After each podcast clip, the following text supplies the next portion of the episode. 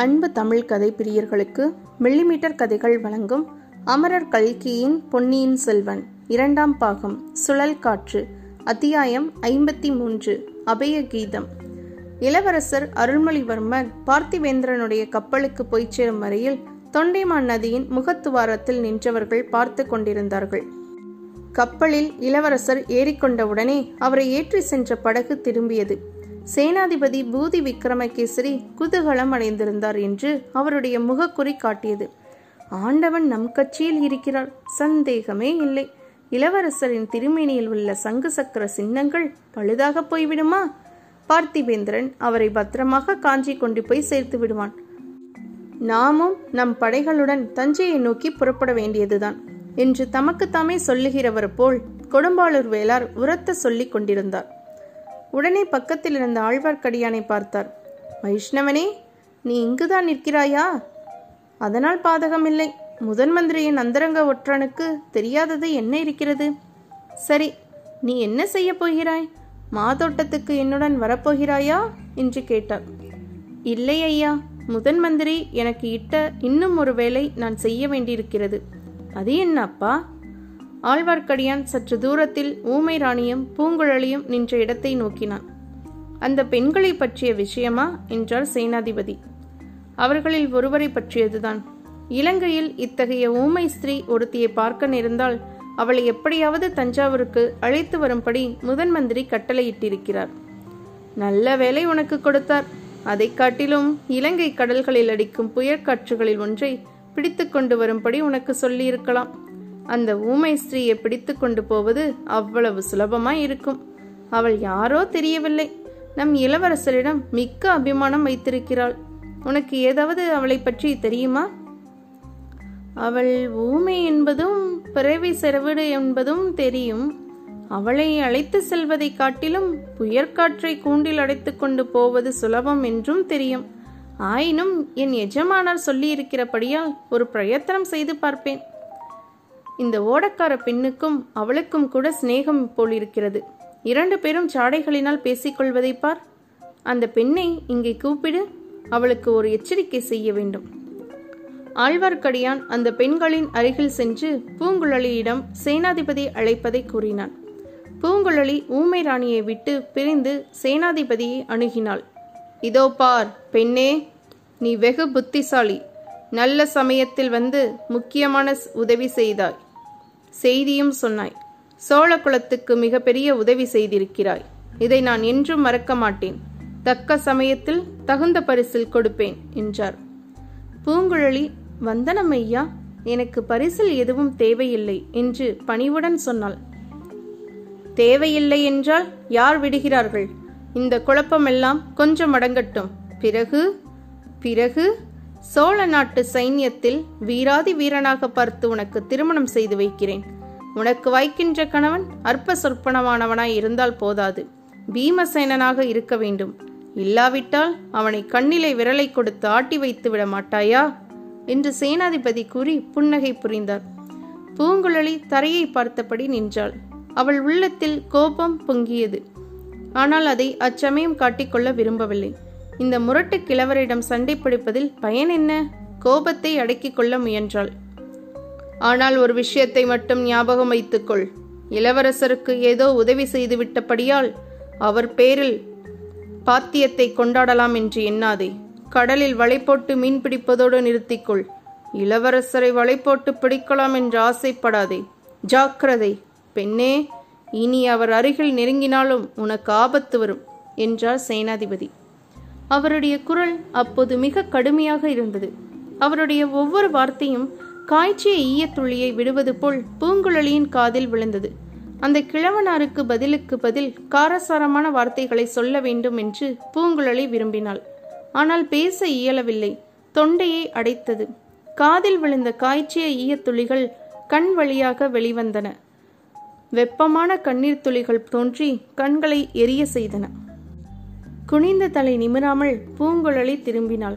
கடற்கரைக்கு எதிர்ப்பக்கம் நோக்கி நடந்தாள். நடை மெதுவாக ஆரம்பமாயிற்று. வரவர வேகம் அதிகரித்தது. ஊமை ராணி இருந்த திசையை ஒரு கணம் கடைக்கண்ணால் பார்த்தாள். அவள் அருகில் ஆழ்வார்க்கடியான் நின்று ஏதோ அவளிடம் தெரிவிக்க முயன்று கொண்டிருப்பதை கண்டாள். மனிதர்கள் உள்ள இடத்திலேயே தான் இருக்கக்கூடாது என்ற எண்ணம் அவளுக்கு தோன்றியது. மனித குரலையே கேட்க பிடிக்கவில்லை. மனிதர்கள் எத்தனை கொடூரமானவர்கள்! எதற்காக இவ்வளவு குரூரமான சொற்களை பேசுகிறார்கள்? எல்லாரும் ஊமைகளாகவே இருந்துவிட்டால் எவ்வளவு நன்றாயிருக்கும். சிறிது தூரம் காட்டில் புகுந்து சென்ற பிறகு தொண்டை மாநாட்டின் கரையை அடைந்தாள். அந்த கரையோடு உள்நாட்டை நோக்கி நடந்தாள். அவளுடைய படகை விட்டிருந்த இடத்தை குறிவைத்து நடந்தாள். ஆம், சீக்கிரம் அந்த படகை போய் சேர வேண்டும். படகில் ஏறிக்கொள்ள வேண்டும். தன்னந்தனியாக கடலில் செல்ல வேண்டும். மனிதர்களுடைய குரல் காதில் விழ முடியாத நடுக்கடலுக்கே போய்விட வேண்டும். துடுப்பை சும்மா வைத்து விட வேண்டும். அலைகளில் மொத்துண்டு படகு மிதந்து மிதந்து போக வேண்டும். தானும் அதில் போய்கொண்டிருக்க வேண்டும். எல்லையில்லாத கடலில் முடிவில்லாமல் போய்கொண்டிருக்க வேண்டும். அப்போதுதான் அலைப்பட்ட தன் உள்ளம் அமைதி பெறும். சேனாதிபதியின் வார்த்தைகளினால் நொந்த உள்ளத்தின் வேதனை தீரும். ஆத்திரம் தணிந்து ஆறுதல் உண்டாகும். அந்த பொல்லாத கிழவன் என்ன சொன்னான்? வலை போட்டு கடலில் மீன் பிடிப்பதோடு நிறுத்திக்கொள், இளவரசருக்கு வலை போடாதே என்றான். நானா இளவரசருக்கு வலை போடுகிறேன்?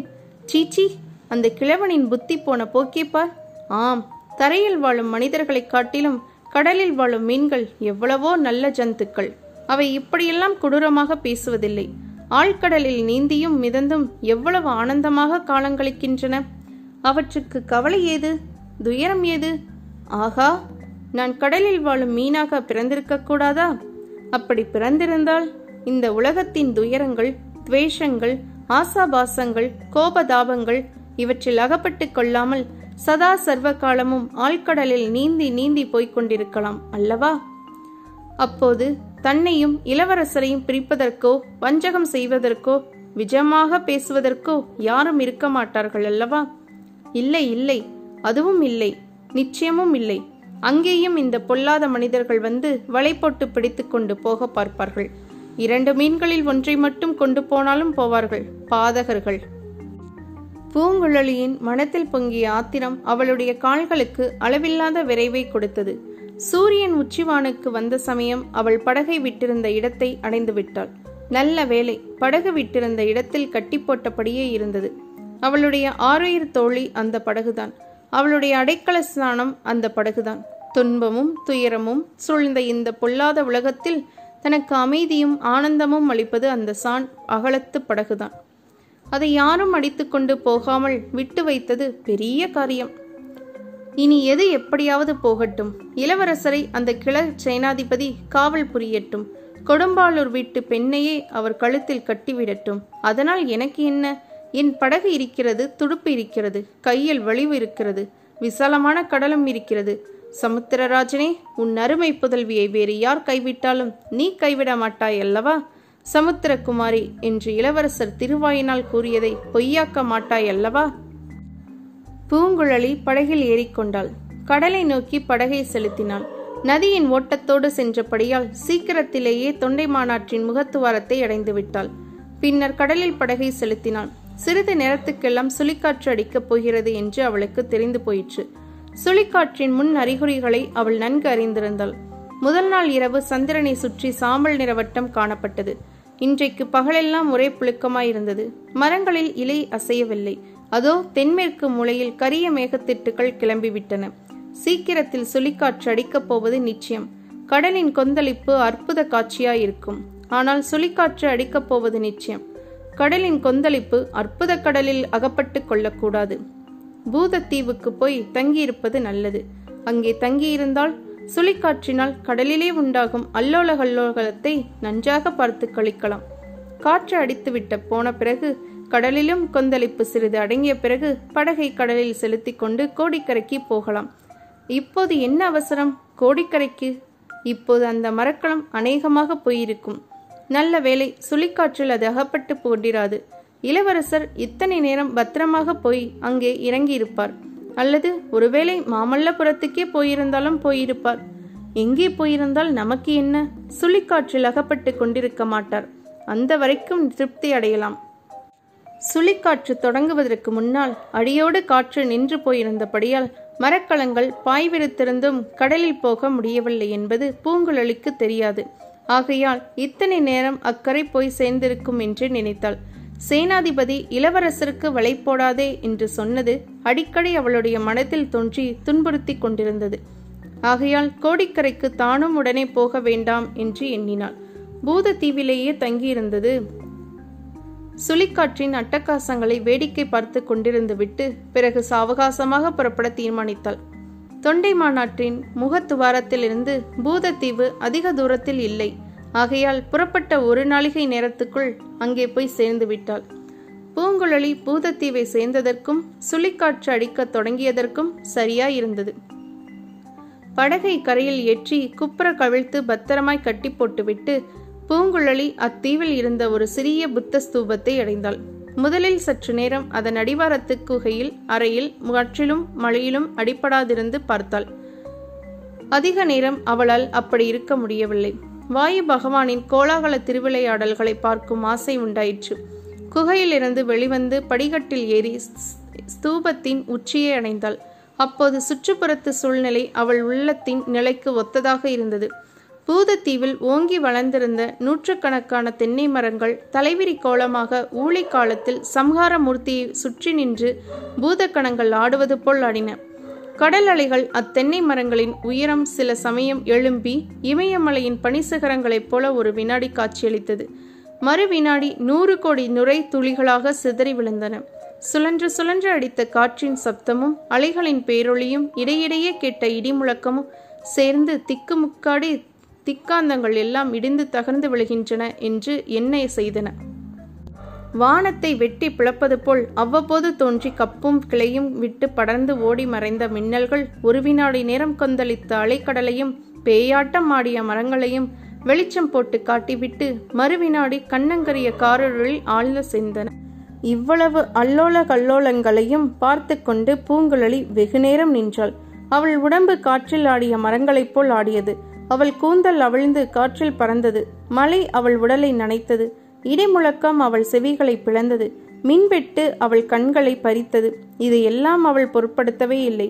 வெகு நேரம் அக்காற்றிலும் மழையிலும் அவள் நின்றாள். அவள் உள்ளம் வெறி கொண்டு கொந்தளித்தது. தன்னை சுற்றிலும் நடைபெறும் அற்புத கோலாகலம் எல்லாம் தான் பார்த்து செழிப்பதற்காகவே நடப்பதாக எண்ணி பெருமிதத்துடன் அனுபவித்துக் கொண்டிருந்தாள். இடையிடையே அவளுக்கு இளவரசர் அருள்மொழிவர்மரின் நினைவு வந்து கொண்டிருந்தது. அச்சமயம் அவர் கோடிக்கரை சேர்ந்து பத்திரமான இடத்தில் தங்கியிருப்பார் என்று எண்ணினாள். ஒருவேளை தன் பெற்றோர் வீட்டிலேயே கூட தங்கியிருக்கலாம். அல்லது நாகப்பட்டினம் சென்று அங்கே ராஜ மாளிகையில் தங்கியிருக்கலாம். ஒருவேளை கடலில் கப்பலிலேயே இருந்திருப்பாரோ? இருந்தால் என்ன? அவர் ஏறி சென்ற பெரிய மரக்கலத்தை எந்த சுழிக்காற்றுதான் என்ன செய்துவிடும்? அவரை பாதுகாக்க எத்தனையோ பேர் சுற்றிலும் சூழ்ந்திருப்பார்கள். தன்னை பற்றி அவர் ஞாபகப்படுத்திக் கொள்ளுவாரோ? அந்த பேதை பூங்குழலி இச்சமயம் எங்கிருக்கிறாளோ என்று எண்ணிக்கொள்வாரா? ஒரு நாளும் மாட்டார். அவளுடைய சகோதரி அனுப்பிய வந்தியத்தேவனை பற்றி நினைத்துக் கொள்வார். கோடும்பாளூர் கோமகளையும் பற்றி நினைத்துக் கொள்வார். இந்த ஏழைக்கரையர் குல பெண்ணை அவருக்கு எங்கே நினைவிருக்கப் போகிறது? இரவு வெகுநேரம் சுழிக்காற்றின் கோலாகலத்தை அனுபவித்துவிட்டு பூங்குழலி ஸ்தூபத்தின் அடிவார குகைக்கு சென்று கண்ணயர்ந்தாள். தூக்கத்தில் அவள் அமைதியடையவில்லை. ஏதேதோ கனவுகள் கண்டு கொண்டிருந்தாள். கடலில் படகில் சென்று வலை வீசுவது போலவும் அதில் இளவரசர் அகப்படுவது போலவும் ஒரு தடவை கனவு கண்டாள். மற்றொரு சமயம் அவளும் இளவரசரும் மீன்களாக மாறி கடலில் அருகருகே நீந்தி போவதாக கனவு கண்டாள். ஒவ்வொரு கனவின் போதும் நடுவில் வெளித்தெளிந்து இது என்ன பைத்தியக்காரத்தனம் என்று எண்ணி மனத்தை தெளிவாக்கி கொள்ள முயன்று மறுபடியும் உறங்கினாள். பொழுது விடிந்து அவள் நன்றாய் விழித்தெழுந்த போது சுழிக்காற்றின் கோலாகலம் ஒருவாறு அடங்கிவிட்டிருந்தது. இடி இல்லை, மின்னல் இல்லை, மழையும் நின்று போயிருந்தது. எழுந்து கடற்கரைக்கு சென்றாள். நேற்றிரவு போல் அவ்வளவு பெரிய அலைகள் இப்போது கடலில் அடிக்கவில்லை. ஆயினும் கடல் இன்னும் கொந்தளிப்பாகவே இருந்தது. முன்னாள் நாள் இரவு சுழிக்காற்று அத்தீவை என்ன பாடுபடுத்திவிட்டது என்பதற்கு அறிகுறியான காட்சிகள் நாலா பக்கமும் காணப்பட்டன. வேருடன் பெயர்ந்து தரையில் விழுந்து கிடந்த மரங்களும் முடிகள் வளைந்து தாழ்ந்திருந்த நெடிய பெரிய மரங்களும் காட்சியளித்துக் கொண்டிருந்தன. பூங்குழலி அக்காட்சிகளை எல்லாம் பார்த்து கொண்டிருந்த போது கடலில் சற்று தூரத்தில் ஒரு கட்டுமரம் மிதப்பது போல் தெரிந்தது. அது கடற்கரையோரத்து அலைகளினால் பல தடவை அப்படியும் இப்படியும் அலைப்புண்ட பிறகு கடைசியாக கரையில் வந்து ஒதுங்கியது. அப்போதுதான் அதிலே ஒரு மனிதன் இருப்பதை பூங்குழலி கவனித்தாள். ஓடிப்போய் பார்த்தாள். கட்டுமரத்தில் கட்டிப்பட்டிருந்த அந்த மனிதன் குற்றுயிராய் இருந்தான். அவனை கட்டு அவிழ்த்து விட்டு ஆஸ்வாசப்படுத்தினாள். அவன் ஈழத்து கடற்கரை கிராமம் ஒன்றை சேர்ந்த வளைஞன். மீன் பிடிக்க போன இடத்தில் சுழிக்காற்றில் அகப்பட்டு கொண்டதாக கூறினான். தன்னுடன் இருந்த தோழனை கடல் இரையாக்கி கொண்டதாகவும் தான் பிழைத்தது புனர்ஜென்மம் என்றும் தெரிவித்தான். இன்னும் முக்கியமான ஒரு செய்தியும் அவன் கூறினான். முன்னிரவு நேரத்தில் கடுமையான சுழிக்காற்று அடித்து கொஞ்சம் நின்றது போலிருந்தது. எங்களை சுற்றிலும் காரிருள் சூழ்ந்திருந்தது. திடீரென்று ஒரு பேரிடி இழுத்தது. அப்போது தோன்றிய மின்னல் வெளிச்சத்தில் 2 மரக்கலங்கள் தெரிந்தன. ஒரு மரக்கலம் தீப்பிடித்து எரிய தொடங்கியது. அந்த பயங்கரமான காட்சியை சிறிது நேரம் பார்த்து கொண்டிருந்தோம். அதில் மனிதர்கள் அவசர நடமாட்டமும் தெரிந்தது. பிறகு தீப்பிடித்த கப்பல் கடலில் மூழ்கிவிட்டது, மற்றொரு மரக்கலம் இருட்டில் மறைந்து விட்டது என்று அம்மனிதன் தட்டு தடுமாறி கூறினான். இதை கேட்டவுடனே பூங்குழலிக்கு இளவரசரை ஏற்றி சென்ற கப்பல் அவ்வாறு அவற்றில் ஒன்றாயிருக்குமோ என்ற ஐயம் உதித்தது. அப்படி இருக்க முடியாது என்று நிச்சயம் அடைந்தாள். கடலில் எத்தனையோ கப்பல்கள் வந்து கொண்டு போய்கொண்டும் இருக்கும். அதை பற்றி நமக்கு என்ன கவலை? ஆனாலும் தீப்பிடித்த கப்பலில் இருந்தவர்களில் சிலர் கடலில் விழுந்திருக்கக்கூடும். இந்த காட்டு மரத்து வளைஞனைப் போல் அவர்களில் யாராவது கையில் அகப்பட்டதை பிடித்து கொண்டு தத்தளிக்கக்கூடும். அவர்களுக்கு ஏன் நாம் உதவி செய்யக்கூடாது? படகில் ஏறி சென்று அப்படி தத்தளிக்கிறவர்களை ஏற்றி கொண்டு வந்து ஏன் கரை சேர்க்கக்கூடாது? பின்னே இந்த ஜென்மம் எதற்காகத்தான் இருக்கிறது? அவ்வளவுதான் இந்த எண்ணம் தோன்றியதோ இல்லையோ, பூங்குழலி படகை கட்டவிழ்த்து நிமிர்த்தி கடலில் தள்ளிவிட்டாள். தானும் ஏறிக்கொண்டாள். அவளுடைய இரும்பு கரங்களின் பலம் முழுவதையும் உபயோகித்து துடுப்பை வலித்தாள். கரையில் வந்து மோதிய அலைகளை தாண்டி அப்பால் போகும் வரையில் மிக கடினமான வேலையாயிருந்தது. அப்புறம் அவ்வளவு கஷ்டமாக இல்லை. வழக்கம் போல் சர்வசாதாரணமாக அவளுடைய கரங்கள் துடுப்பை வலித்தன. படகு உல்லாசமாக ஆடிக்கொண்டு மெல்ல மெல்ல நகர்ந்தது. பூங்குழலியின் உள்ளத்தில் குதூகலமும் பொங்கியது. அவள் படகிலே வழக்கமாக பாடும் பழைய கீதம் தானாகவே புதிய உருவம் கொண்டது. அலைகளின் இரைச்சலை அடக்கிக் கொண்டு அந்த கீதம் அவளுடைய கம்பீரமான இனிய குரல் வழியாக வெளிவந்து நாற்றிசையும் பரவியது. அலைக்கடல் கொந்தளிக்கையிலே அகக்கடல் தான் களைப்பது மீன், நிலமகளும் துடிக்கையிலே நெஞ்சகந்தான் துள்ளுவதேன், நெஞ்சகந்தான் துள்ளுவதேன். அலைக்கடல் கொந்தளிக்கையிலே அகக்கடல் தான் களைப்பது மீன், நிலமகளும் துடிக்கையிலே நெஞ்சகந்தான் துள்ளுவதேன். இடி இடித்து என் திசையும் வெடிப்பாடும் அவ்வேளையிலே, நடன கலை வல்லவர் போல் நாட்டியந்தான் ஆடுவதேன், நடன கலை வல்லவர் போல் நாட்டியந்தான் ஆடுவதேன். பாய்மரக்கட்டையை பிடித்து கொண்ட இளவரசரும் வந்தியத்தேவனும் அலைக்கடலில் மொத்துண்டு மொத்துண்டு மிதந்து கொண்டிருந்தார்கள். அன்று ஓர் இரவுதான் அவர்கள் அவ்வாறு கடலில் மிதந்தார்கள். ஆனால் வந்தியத்தேவனுக்கு அது எத்தனையோ யுகங்கள் என தோன்றியது. அவன் சீக்கிரத்திலேயே நிராசையடைந்து விட்டான். பிழைத்து கரையேறுவோம் என்ற நம்பிக்கையை அடியோடு இழந்து விட்டான். ஒவ்வொரு தடவை அலை உச்சிக்கு அவன் போய்க்குயிலே வந்த போதும் இத்துடன் செத்தேன் என்று எண்ணிக்கொண்டான். மறுபடியும் உயிரும் உணர்வும் இருப்பதைக் கண்டு வியந்தான். அடிக்கடி இளவரசரை பார்த்து, என்னுடைய அவசர புத்தியினால் தங்களையும் இந்த ஆபத்துக்கு உள்ளாக்கினேனே என்று புலம்பினான். இளவரசர் அவனுக்கு ஆறுதல் கூறி தைரியம் ஊட்டி வந்தார். 3 நாள் 4 நாள் வரையில் கடலில் இம்மாதிரி மிதந்து பிழைத்து வந்தவர்கள் உண்டு என்று அடிக்கடி சொல்லி வந்தார். நாம் கடலில் விழுந்து எத்தனை நாள் ஆயின என்று வந்தியத்தேவன் கேட்டான்.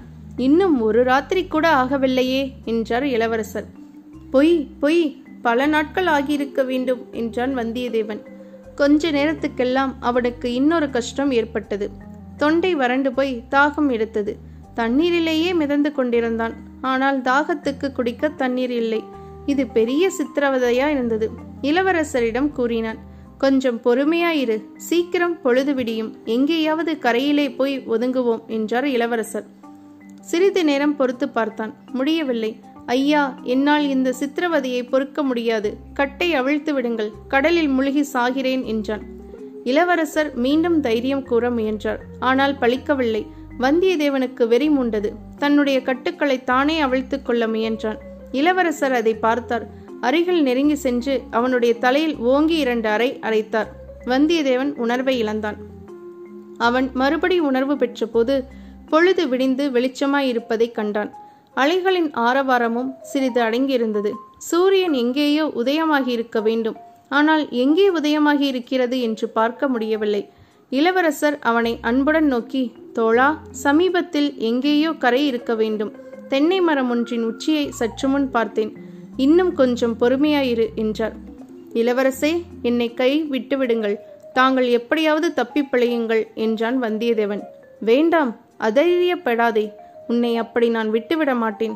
ஆஹா, அது என்ன, யாரோ பாடுகிற குரல் போல் துணிக்கிறதே என்றார் இளவரசர். ஆம், அப்போது அவர்களுடைய காதில் பூங்குழலி படகிலிருந்து பாடிய பாட்டுதான் கேட்டது. அலைக்கடல் கொந்தளிக்கையிலே அகக்கடல் தான் கழிப்பதுமேன் என்ற கீதம் அவர்களுடைய காதில் அபய கீதமாக தொனித்தது.